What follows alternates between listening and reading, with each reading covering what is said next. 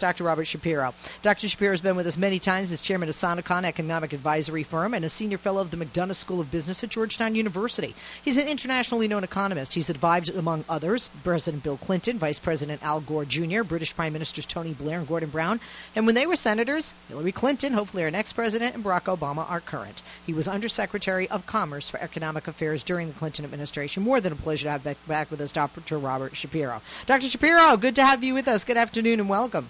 Uh, it's a pleasure to be here, Leslie. Okay, I hear that America isn't great. We need to make it great again. We need to bring America back. That the economy's in the toilet, and this is all the fault of Barack Obama and, Demo- and Democrats, especially if you listen to candidates running for president on the right side of the aisle.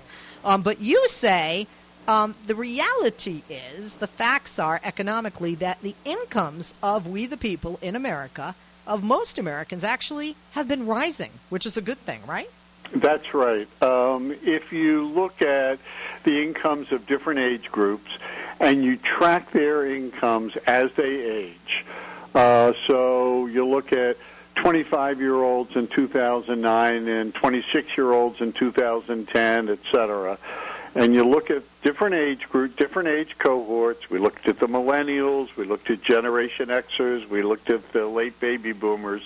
What it shows is that incomes were still in trouble from 2009 to 2012, as they had been from 2002 to 2009, but that in 2013 and 2014 we got a reversal and incomes have begun to rise again, rise again at near the rates that we saw in the 1990s.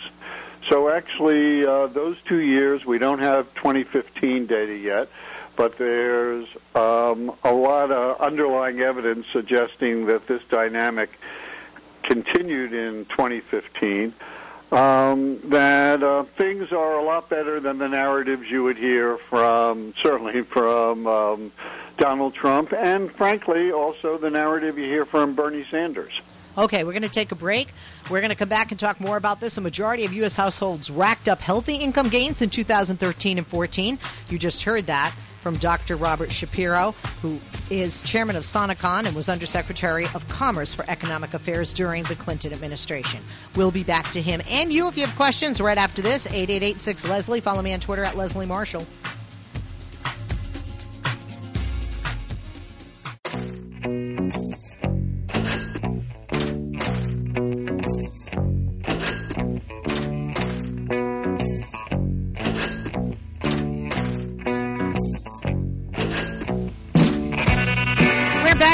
Robert Shapiro, chairman of Sonecon, an economic advisory firm. He's also a senior fellow of the McDonough School of Business at Georgetown University.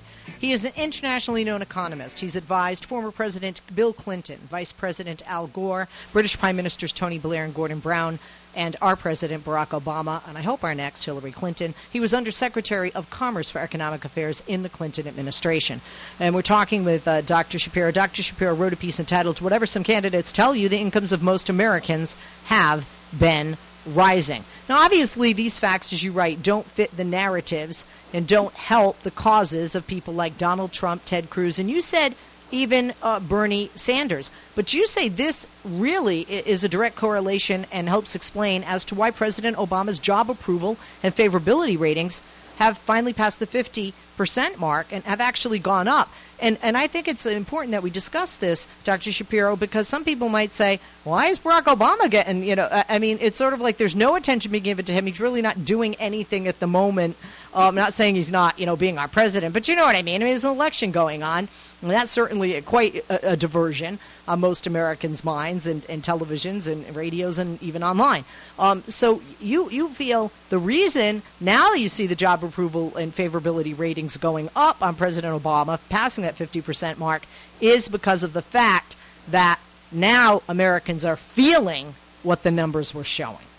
That's right. The you know people, politicians can tell the American people what they think their economic conditions are, but every American knows firsthand what his or her economic conditions are. And the fact is that for the first time in more than a decade, incomes are rising again. Now, we don't know whether people fully trust this this increase yet. After all, it's been rising for a couple of years, but this follows more than a decade of income decline. The income decline began in the Bush expansion of 2002 to 2007. Then we had the crash. Then we had all the after effects of the crash, the deep recession, and um, and it took a couple years for to get back to a point where the economy was generating some income gains. And there were particular reasons why this began in 2013 and 2014. People naturally say, well, okay, my income is up by a couple hundred dollars this year, but is that going to last? And so I think it'll take another year or so uh, for people to trust it. But the fact is, these are what the data say. This is all Census Bureau data. Uh, and we took that data and we tracked people's incomes, and it shows, you know, what economists call a discontinuity, a break in the pattern.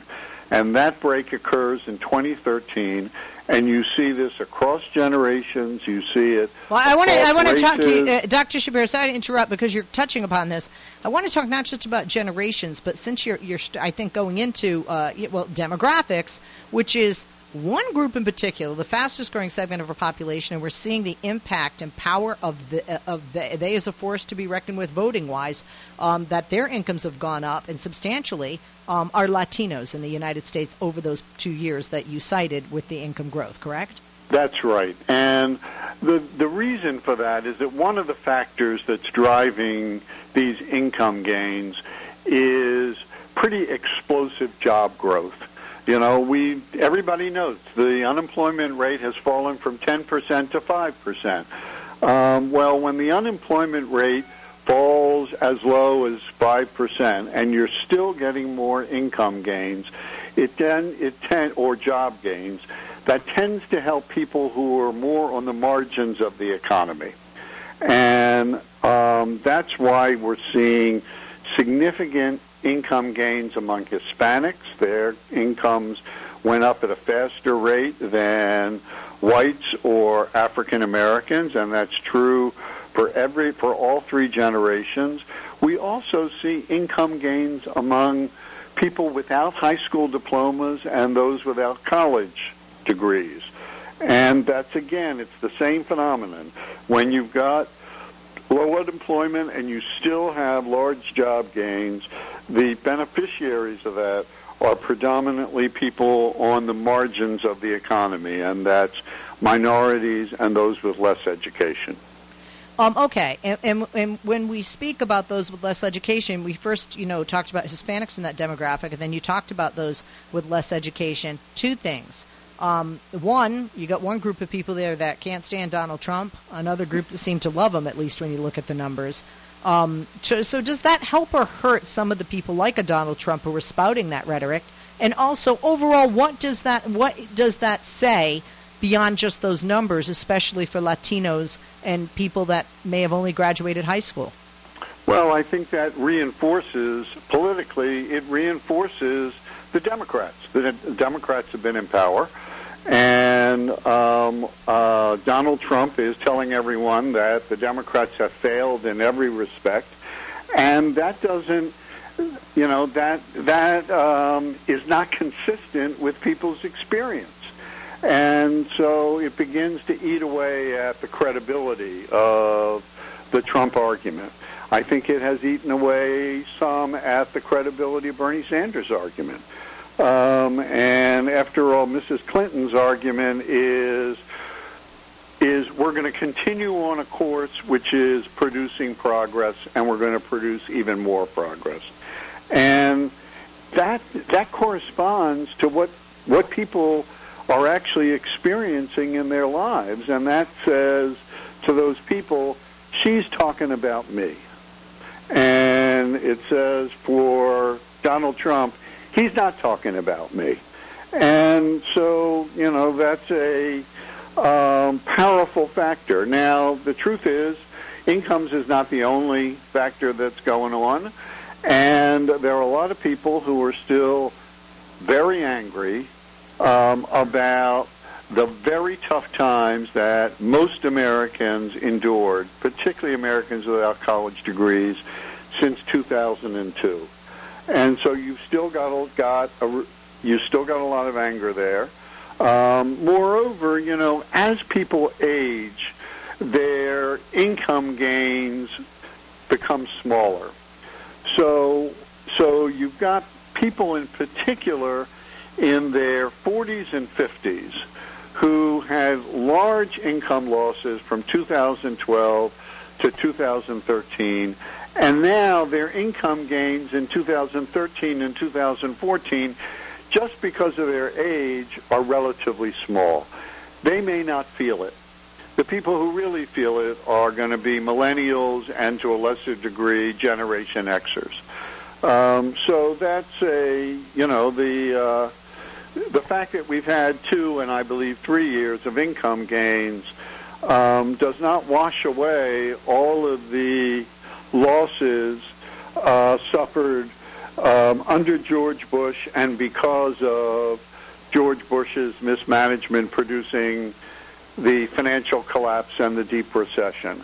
And so it's a, you know, you've got different, more than one factor here with respect to incomes, and then you got other factors apart from incomes. Um, that, you know, uh, certainly that Trump is appealing to resentment of Hispanics, fear of Muslims, um, and with respect to white males, um, concern about women taking their jobs, and so the uh, anti-woman um, uh, line that you hear, we heard just yesterday. Yep, the woman card again by yep. Mr. Trump. Yeah. Okay. So let's talk about Obamacare because we're getting a lot of people on the right, you know, wanting to, you know, talk about what they're going to do when they get to Washington, and part of taking America back you know, is to get rid of that terrible Affordable Care Act, which is still being called uh, Obamacare. But you say um, that the income gains are due to large job gains and the Obamacare cash subsidies that began in those years. That's right. The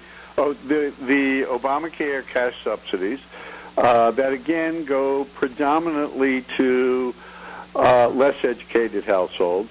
And in addition, what we've seen from in 2013 and 2014 was a slowdown in the cost squeeze for businesses.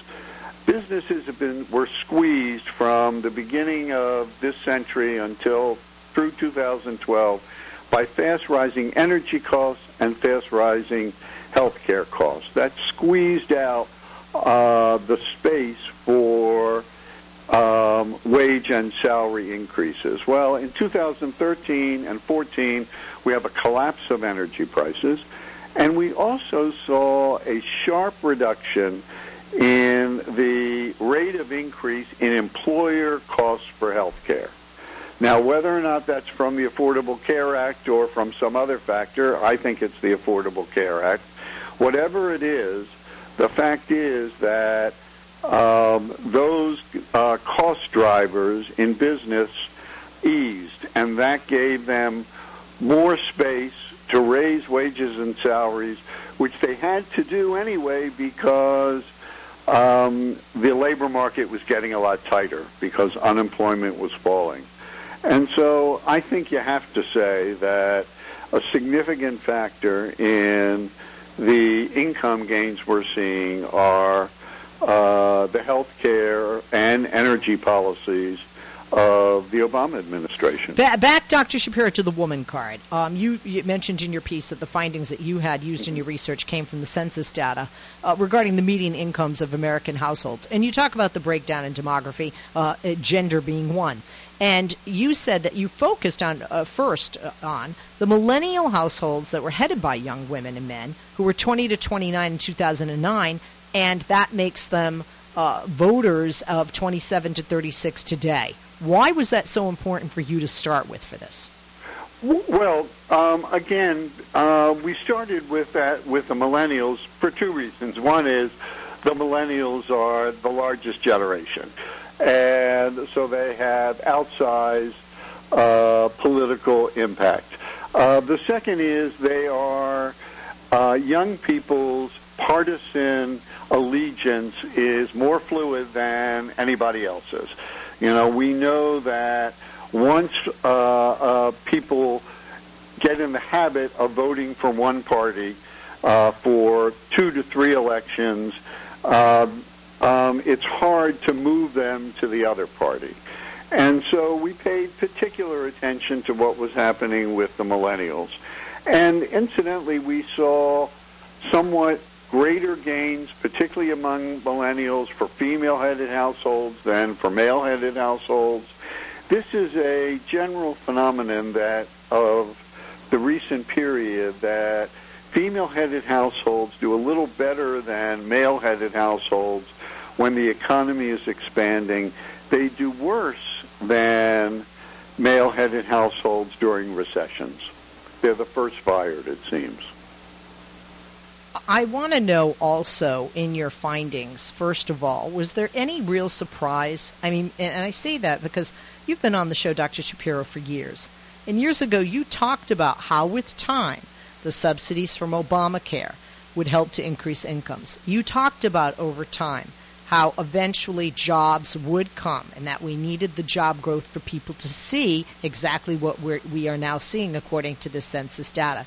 So, first of all, were there any surprises in your re- in, in your findings from the census yes. in your research for this? Yes, the, the, the, the there were two surprises. One was how strong the income gains were in 2013 and 2014. You know, um, we're talking about gains of um, three to five percent for Hispanics, of two to three percent for African Americans. Um, so the strength, the, strength of those gains, particularly for minorities and especially for um, uh, those without a college degree. Um, and the second is how strong the income gains are if you look at everybody. It looks a lot like 1988, uh, 1998 and 1999. Uh, now, the difference is that the big gains in 1988 and 1999 came on top of big gains in 93 and 94 and 95 and 96 and 97. So everybody felt great. Uh, the here you've got very strong income gains in 2013 and 2014, and when I we don't have 2015 data yet, but when I look at the underlying forces it, it certainly suggests that 2015 was a was was a good year as well. But again, this comes as opposed to 1988, uh, 1998, and 1999, after 12 years of income losses for a majority of American households. So it doesn't feel uh, as great as it did in the late 90s. Okay, I, um, we have one last minute um, here. Just quickly, in a few words, uh, what are we going to see next year? Well, I think uh, well, I think one thing we're going to see next year, I hope and I expect, is um, a uh, Hillary Clinton presidency uh, with a Democratic Senate. Anyway, um, and but more important, we should see 2015 and 2016 continuing income progress. Now, we have to remember this expansion started in 2009. So it's already verging on seven, it's six and a half years old. Um, by this time next year, it'll be seven and a half years old. Cycles don't last forever. So um, other thing I'm afraid we're looking looking towards in, in the next two to three years will be the next slowdown in the economy. All right, thank you. Dr. Shapiro, always a pleasure to have you with us. Dr. Robert Shapiro's website for his corporation, where he is chairman, an economic and advisory firm called Sonecon, is sonecon.com. That's S O N E C O N. And follow the good doctor at Rob Shapiro, R O B S H A P I R O. Dr. Robert Shapiro he is a senior fellow of the McDonough School of Business at Georgetown U. He was Undersecretary of Commerce for Economic Affairs in the Clinton administration, and he's a regular guest here on the program.